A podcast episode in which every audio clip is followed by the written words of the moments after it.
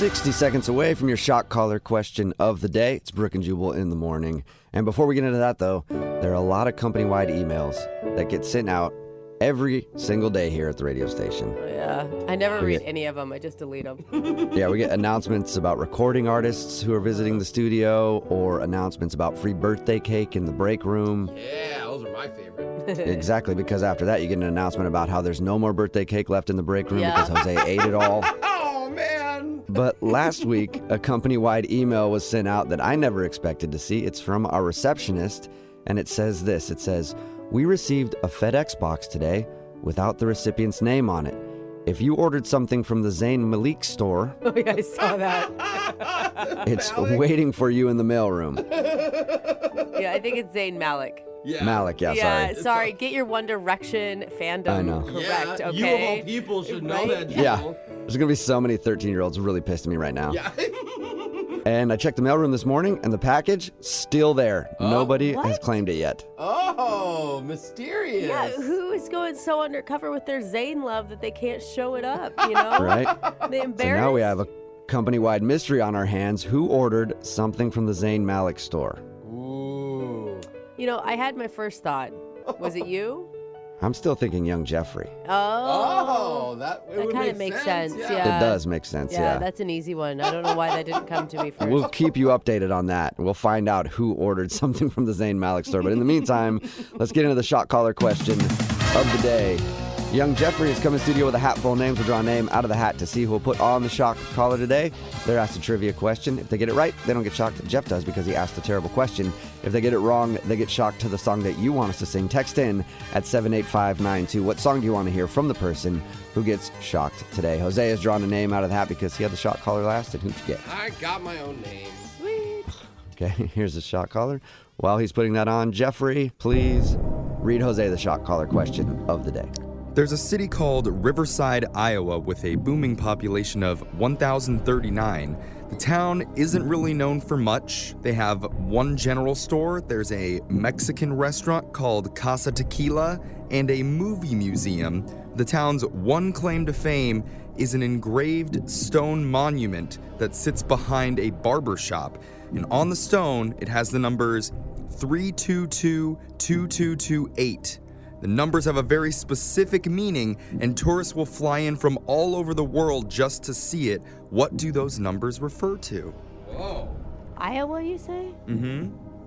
Three two two two two eight. Maybe another two in there. Weird. I'm trying, I'm trying to visualize the number. Hold on, can I write it down? Will you read me the number? 322 2228. It doesn't. March what's- 222nd of 1928. My first thought for you is it maybe could it be some sort of like land, longitude latitude Yeah, coordinates like where it's like coordinates. That's what I was thinking. But what it would be the center of, you know what I'm saying? Like I could see the center of Well, the northern hemisphere, It's but Iowa. Is it this? No, because Or- if it would, then it would have both of them and a degree symbol on it. It wouldn't just be numbers. and people fly in from everywhere to see it. Mm-hmm.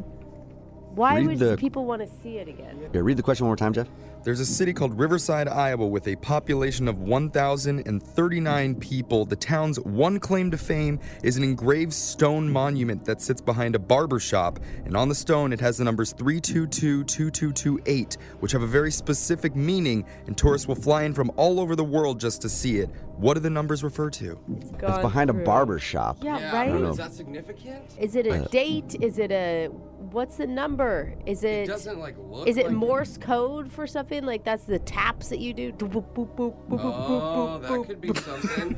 How did the taps go, Brooke? I wasn't getting that. boop, boop, boop, boop, boop. Hope I didn't send out a really bad message just there. Okay, if that was that was cuss word in Morse code, I apologize. Someone- Someone on a boat. All right, listen. I think, I think there are coordinates. Can I use that as my answer? There's coordinates. I don't think that's the right amount of numbers, but for- okay. For what? Coordinates for the center of America. I don't know.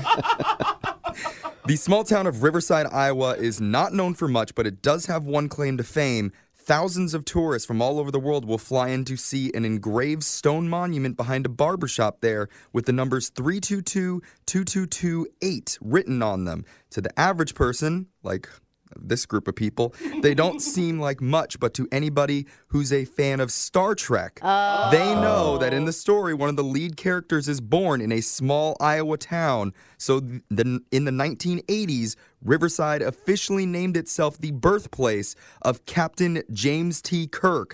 So, the oh. numbers Oh. 3222228 refer to March 22nd, 2028, the date he will be born in Riverside, Iowa. Oh, It was I was date. close with March. You're right. Yeah.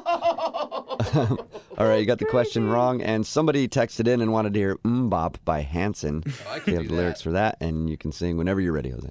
Mm, bop, ba ba da ba doo wop. Give it a ba boo wop. Ba da ba boo. Yeah, yeah. Sounded almost like Brooks Morse code you were doing. We can make All a right, remix phone together. It's coming up in just a few minutes. It's Brooke and Jubal in the morning.